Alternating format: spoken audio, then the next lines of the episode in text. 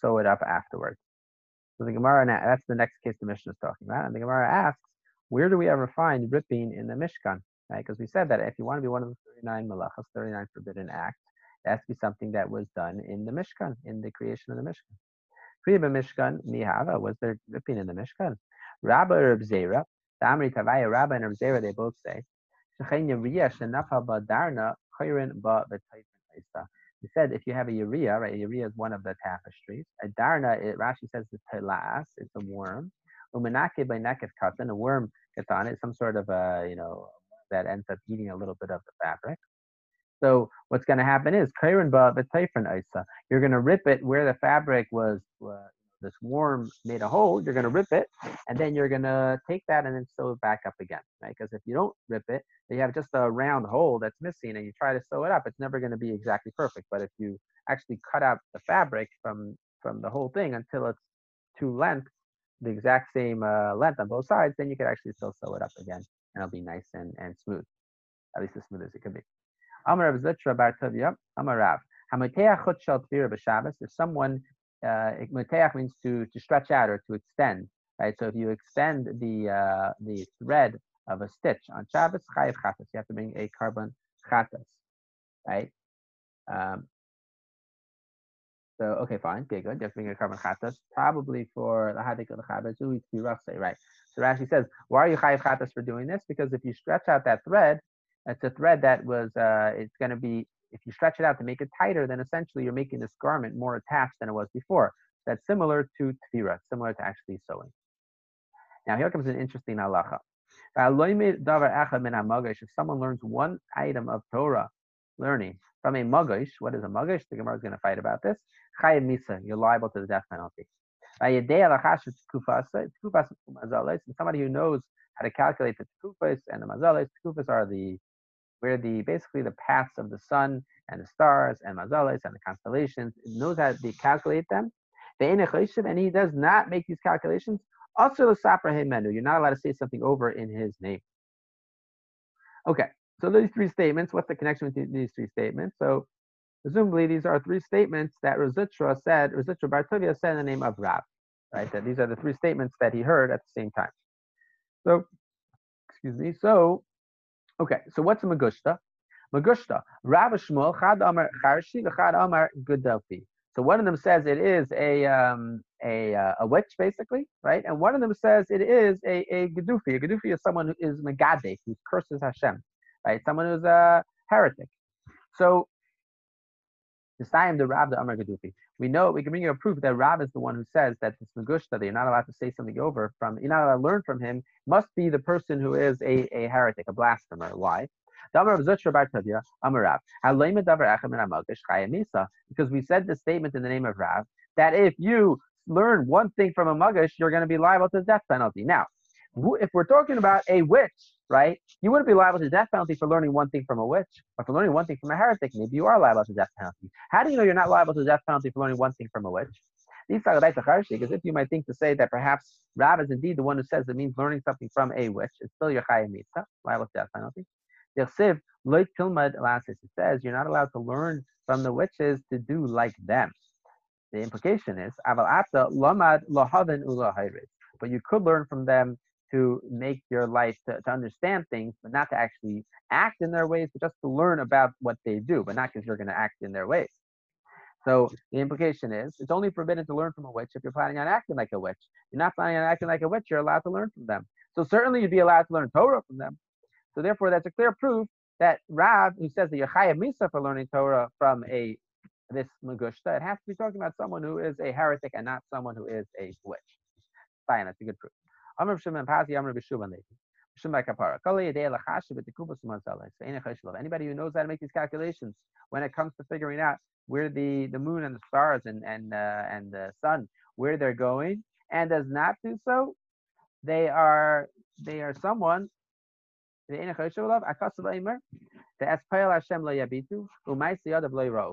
someone like that, you know what? He is someone the works of Hashem he is not looking at, and the the the uh, creations of his hands he is not seeing. So at this point, what this seems to imply is like this: that if you have the ability to delve deeper into the natural world, into science, and you don't do so, you are ignoring the world that Hashem has created. Hashem created a world with you know fascinating principles, and um, you know I, I obviously don't don't know that many of them, but that's why Yaakov became a doctor because he wanted to learn more about the natural world and and the majesty of Hashem's creation, right? And and he certainly has done that. And what, because if he didn't do that and he had the ability to do that, then he would have violated this prohibition of having the ability to learn more things about natural creation of Hashem and not having done so, right?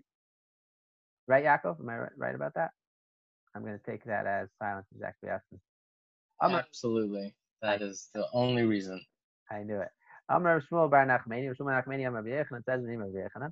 Minayin shemitzvah la'adam l'chashem tekufas u'mazelis. Now we actually learn a little bit of a different reason why it's important to learn the, the tekufas and the mazelis. Why? Shenamar it says ushamartem v'asisem. It says in Parashas Eschanan, and you should safeguard them and you shall keep them. Right? This seems to be referring to the actual mitzvahs. Why? Because this will be your in the, in the eyes of the nations, they will see your wisdom and your and you, you know chachma is wisdom or knowledge, and binatzchem is, is wisdom or ability to discern. So they will see that from you fulfilling these mitzvahs. Now. Which which mitzvahs are we talking about that they're going to be a chachma and a bina in the eyes of the nations of the world? You say that this is the the ability to to calculate the movements of the of the constellations and the sun and the stars.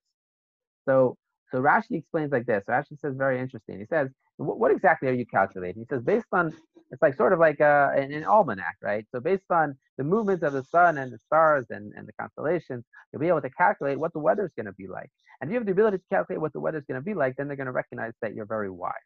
Now, I think you probably have to assume that th- this Gemara sounds like that this ability to calculate must have been something that was given down through a mesorah right, through a tradition. Because otherwise, why will this be something that will cause the nations of the world to marvel at, at the Torah? It's nothing to do with the Torah, right? Unless you say that it's a tradition. On the other hand, right, Bret Stephens put out that that uh, that op-ed earlier this year talking about the brilliance of Ashkenazi Jews and positing that it's not about a genetic thing, it's really about a cultural thing. But it could be he's wrong, and it could be so. So to say it's a genetic thing that wouldn't be relevant, then that's not going to be something that's going to cause them to marvel at us, right? But to say that this is, it may cause them to marvel at Jews, but it wouldn't cause them to marvel at the Torah, which is what the idea that we're trying to express over here. You have to assume that their ability to recognize based on specific constellations in this area of the sun, in this area of the of the sky, and the sun in this place at this time period, that to use that to actually predict weather patterns, you know, large scale weather patterns, that had to be something that they must have had through some sort of mesorah, through some sort of tradition. It says that if you trap a deer, that's the next malacha we're dealing with. Hold on a second. I have a question. This section from Hanan is talking about about mitzvot, right? So when No. when when the, when the goyim see that we keep the mitzvahs, they're going to see that we're wise and understanding people. Where does this calculating the constellation stuff come in? You have to say it like this: that they're gonna say this is a nation that they have the they do all these mitzvahs, and we don't know why they do the mitzvahs, but we also recognize something else about them. We recognize that they have a certain wisdom and other factors as well, and this wisdom is something that's unique to them. So presumably, it's a wisdom that comes together with their keeping the Torah and the mitzvahs. So presumably, there's something unique about the Torah and the mitzvahs, then that makes them connected to Hashem, or there's something they are, really are a chosen nation, and perhaps the fact that they are a chosen nation is also why they also have these other abilities, the ability to calculate the constellations movement and the weather patterns based on that. So that's why they then look at us. It's not just if we were just happen to be the Jews happen to have this this weather knowledge. There wouldn't be any sort of you know uh, connection there between the weather knowledge and some sort of uniqueness about the Jewish people that will chachma and bina. Right? It was the weather knowledge together with the keeping the Torah and the mitzvahs that make them recognize that we have a unique space and, and a relationship between us and Hashem. But I, I hear the question. I think the question. I'm pretty sure the Goyim knew how to do this as well. I mean, you certainly know, do the, know, they certainly know how to Greeks- do. Yeah, yeah, I mean, the Greeks were able to do this kind of thing. yeah. So I, I think the Rambam says something over here, not over here, but in general about the about a lot of the wisdom that the world has. It came from the tradition that the Jews had and then spread it throughout the world. Yeah, I, don't- I don't Oh, know what to do with that. Yeah, yeah. Tanrabanan. We learned in a brisa. Atzad chilazon b'hapaitzai. If someone catches a chilazon, right, the, the snail that you make the tchelas out of, apaitzai, and then you paitzai is when you you crush it to get out the the dye. Ein echayev ala achas. You're only liable to bring one korban. Yehuda. Yehuda says you're liable to bring two carbonas. Shei Rabbi Yehuda, Rabbi Yehuda says pitzia b'chalal disha.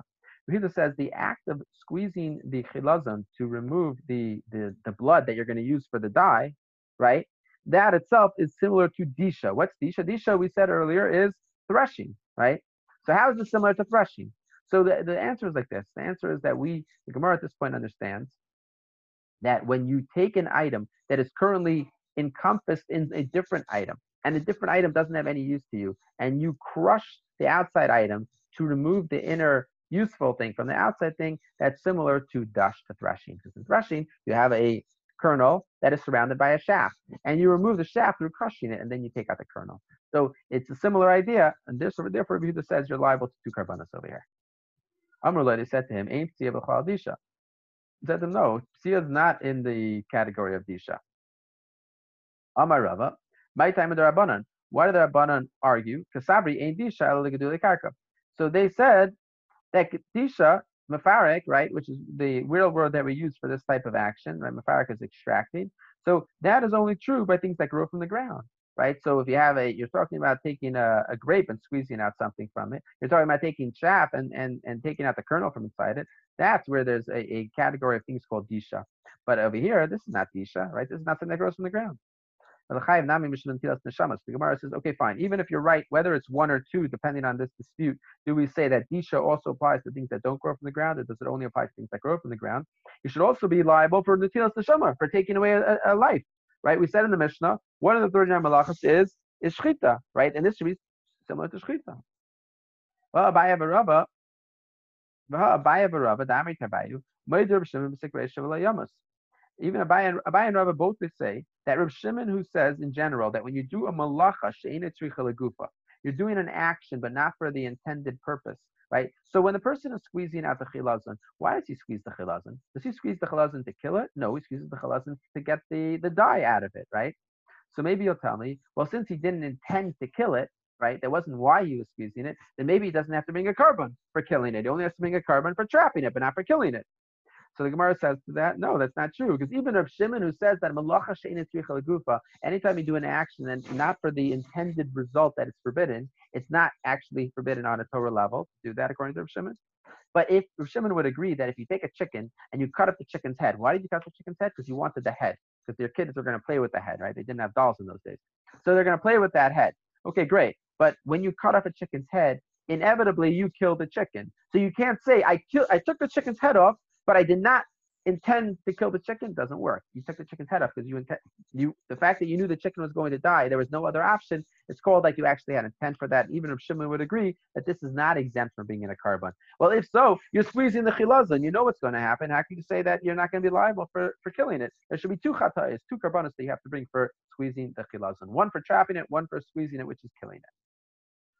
Gemara says, Shani hacha de kama de ispe neshama fe nichale so the Gemara says like this that you don't actually want it to die, and you're squeezing it, but you're hoping that it won't die, because the longer it doesn't die, the better the amount of dye that you dye you will get from that chilazon, from that uh, from that snail.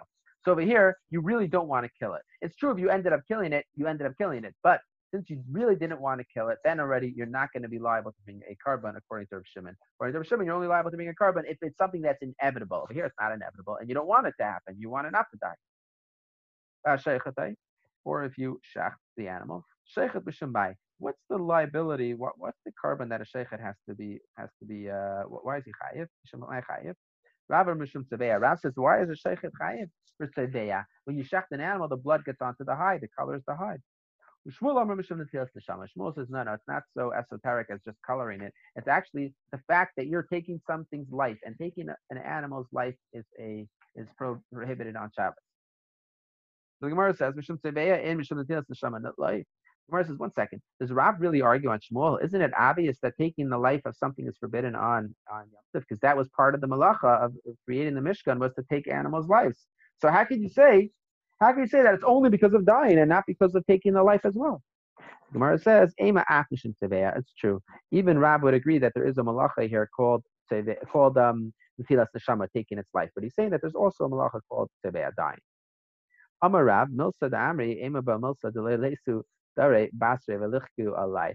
Rab says, I, I think people are going to laugh at me, right? Because they're going to hear what I said. They're not going to understand me. Let me explain what I meant.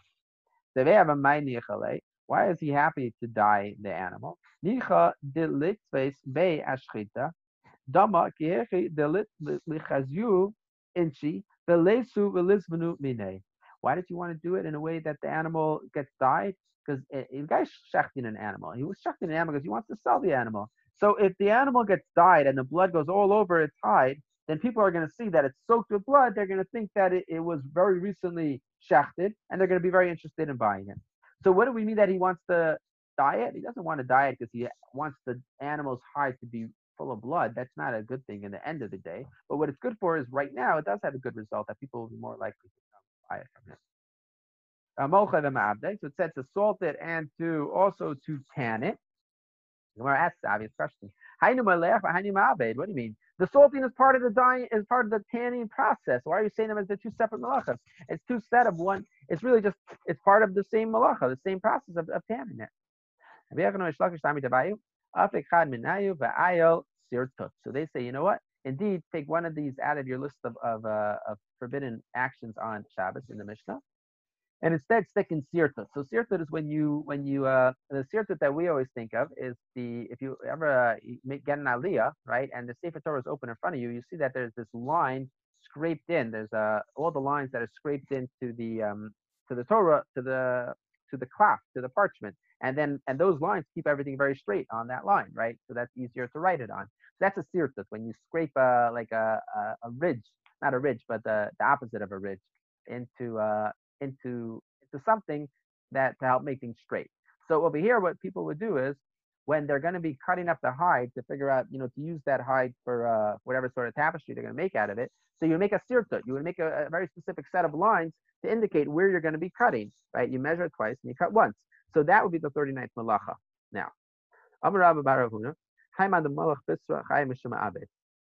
Rabbi Huna extends the malacha of ma'abed, of tanning. He says the same way you're not allowed to tan, which involves putting salt onto the hide, so too you're not allowed to put a lot of salt onto meat. And if you do, that's also a prohibition of ma'abed, of tanning. So Rava Amar Ein Ibad Ba'ichlin. Rava says, what are you talking about? There's such thing as tanning by food, right? The whole malacha of tanning is when you are preserving a hide in a very specific way, so now you'll be able to use it for something else. When you do that with food, you're never doing that in the same manner. You're not doing the food so that you could use it in a different fashion. You're preserving it perhaps for later, but you're not preserving it in a way that's going to change its its uh, its chemical its chemical thing that now it could be uh, you know worn easier or something like that.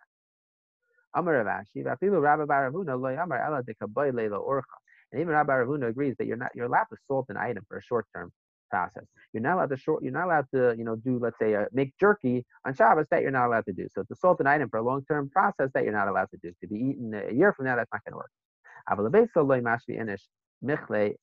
But if someone is salting something for eating purposes, he's not going to be salting it in a way that's going to turn it into wood, basically, right? He's not going to salt it that has as much salt as you would need for ma'abed, for, for tanning, and therefore it is not prohibited. Even Rabbi Baravuna says that there is a problem of salting your food. That's only referring to the type of long-term salting where you're gonna, you know, put it away, cure it in a, they call it hard hardtack, right? Where they where they put it into a barrel or something like that. Okay. So the next two cases are those who smooth down and those who cut. Amar ben Amudim Misham If you're smoothing down the area between the pillars on Shabbos, right? I guess it's an area where people would sit, and you're smoothing that the dirt down outside. You know what? That's an, a, a violation of Mamachik of smoothing down. Amar Rav Chia Bar Abba Gimel Dvarim Sachli Rev Ashi Mishmei the Rabbi Yeshua ben Levi. Three things Rav Ashi told me in the name of Rabbi Yeshua ben Levi. Megara Rashi Kunsoyas Shabbos. Megara is to cut uh, the heads of the kunsayas of uh, poles on Shabbos, you're liable for um, for cutting. Ha.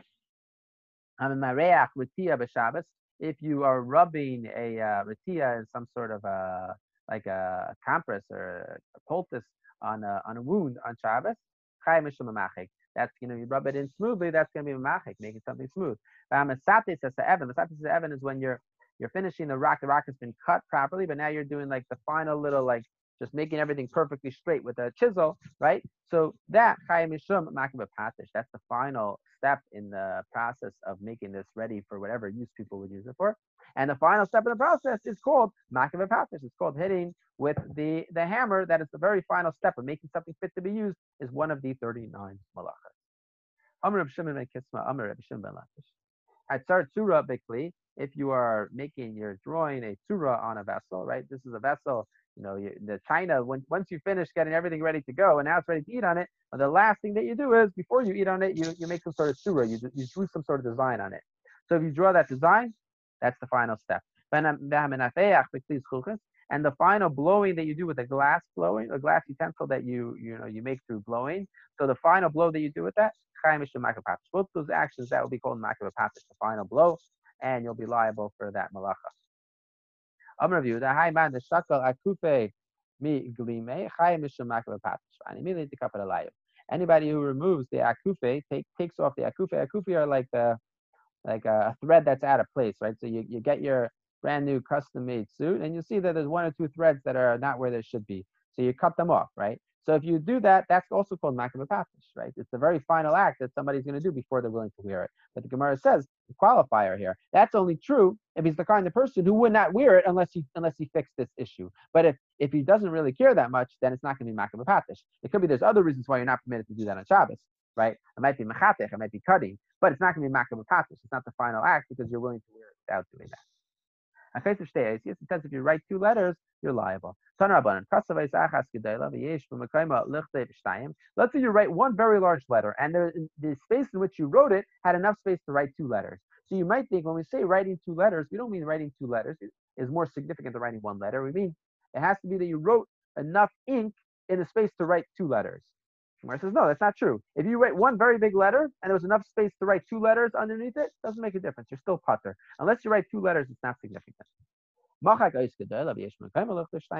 say you erase one very large letter with the intent to write two letters in its place, then indeed you are liable, right? Because we said earlier that when you erase, it's inherently a destructive act. You're only liable for erasing when you have intent to write in the place that you erased. Well, if you have intent to write in the place that you erased and there's enough space to erase, enough space to write two letters, then you're liable for erasing even though it's only one letter. Rav Menachem says this is a stringency by mechik, by erasing, uh, a stringency of erasing higher than uh, writing. So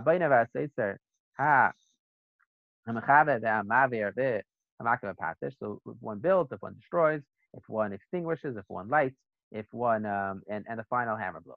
Here's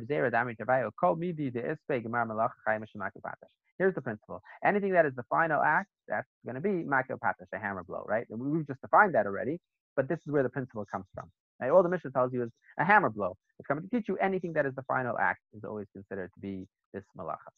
Rabbi Reb Zera called me the back. Elu Malachas. Why does it say Elu? These are the Malachas. Eh, these are the Abbas Malachas. These are the list of the root root um, prohibitions. This is coming to exclude the opinion of Rabbi Lezer. The Mechayev Al Tolda B'Makam Avra. But Lezer actually says that you can be liable for a Tolda, for a uh, descendant Malacha, right? Uh, if you're doing it at the same time as an Av. So up until now, we've always been saying if you do an Av and another Av, you can have two liabilities. If you do an Av together with its Tolda, then there's only one liability. But Rabbi Eliezer says, no, you actually can be liable for doing an act together with its Talda. So our mission said, Elu, to teach you that only these 39 acts can you be liable for all 39 at the same time. But if any of these 39 acts together with, with its attendant Talda, with its uh, attendant uh, descendant Malacha, then indeed you cannot be liable. Chasar achas, why do you say chasar achas? Taflukim Rabbi Yehuda, to exclude the opinion of Rabbi Yehuda. The Tanya Rabbi Yehuda, Moisev es ashrevet, medaktik. So Rabbi Yehuda added on also a shevet and a medaktik. Shevet Mishnei Mashvat.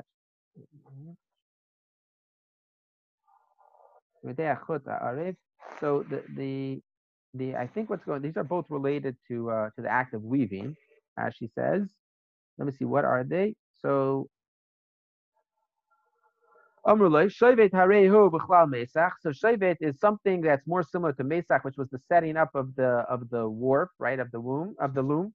So that shevet is something along those lines. Probably some sort of process. You're, you're making something smoothed out. I'm not sure exactly, but you're smoothing out one of, some of these threads maybe. And um, medaktek areyu b'chlal oireg. And medaktek, which is to be, Rashi says that when you're stretching the the the threads that are going across, you stretch them very tightly. For some reason, you stretch them in a way that it makes it easier to, for the process. So he looked at that as a separate malacha. So, but our mission said no, it's not a separate malacha. That's all part of the category of oireg of weaving. Next mission of amru. Another principle that they taught us. Kol hakasher any item that is normally sometimes stored, and people will store this amount, and then you actually brought that amount and that type of item out on Shabbos, carrying it. You're liable to bring a korban chatas. Anything that the substance is not something that people ever store. In other words, it's not valuable at all. And even if they would, that amount would not be a significant amount, and you carry it out on Shabbos into the public domain, so then the only person who will be liable for doing this is going to be somebody who he himself considers this uh, significant, and he himself would store this item and this measure away for later. Well, if he's that kind of person, and then he carries it out, then he's going to be liable. Anything that is normally kosher, that is appropriate to be matzniya, to to store it away. What's it coming to exclude? But Papa Amr, Papa says, Afuke dam nida. Coming to exclude dam nida, that nobody's going to be saving menstrual blood. Amr, La'afuke ashera. It's not coming to exclude menstrual blood. Rather, it's coming to exclude ati ashera, which means wood from an ashera tree, a tree that was used for worshiping and is forbidden to benefit from, and nobody nobody stores it because it has to be destroyed. The one who says that even dam nida, which has no prohibition of, of having it, right? But clearly most people don't really want that. So if, if even that is considered to be something that is not significant and nobody will ever store it, and therefore you're not going to be liable on a total level for carrying it out on Shabbos, then certainly to carry out the wood of a tree that's been worshipped that has no use at all, of course you're not liable on a total level. But according to one who says that no, it's referring to the the wood of a, an Asherah tree. That's what you're. That's what you're. Um, that's what you're putter from doing. So then what he's saying is that badam nida, people actually would store away that blood. Well, why would you store it away? The shunra for a cat. What does he argue? Because he says that there's some sort of idea here, some sort of a heebie-jeebie idea that if if uh, an animal eats your blood, then it will be bad for you, and therefore nobody's ever going to store it away for a cat because they don't want that to happen. Amar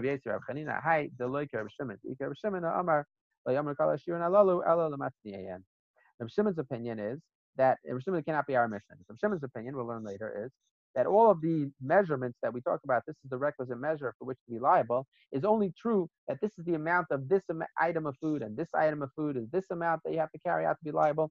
That's only true for those who even are anyways considering that uh, a uh, subjectively valuable item. So over here, what we're saying is that even these measures are still not going to be valuable unless you're subjectively, unless unless you are someone who subjectively values it. Rav Shimon later on is going to say that all measures are like that. So this Mishnah is not going to be like Rav Shimon's opinion. We're going to learn later on.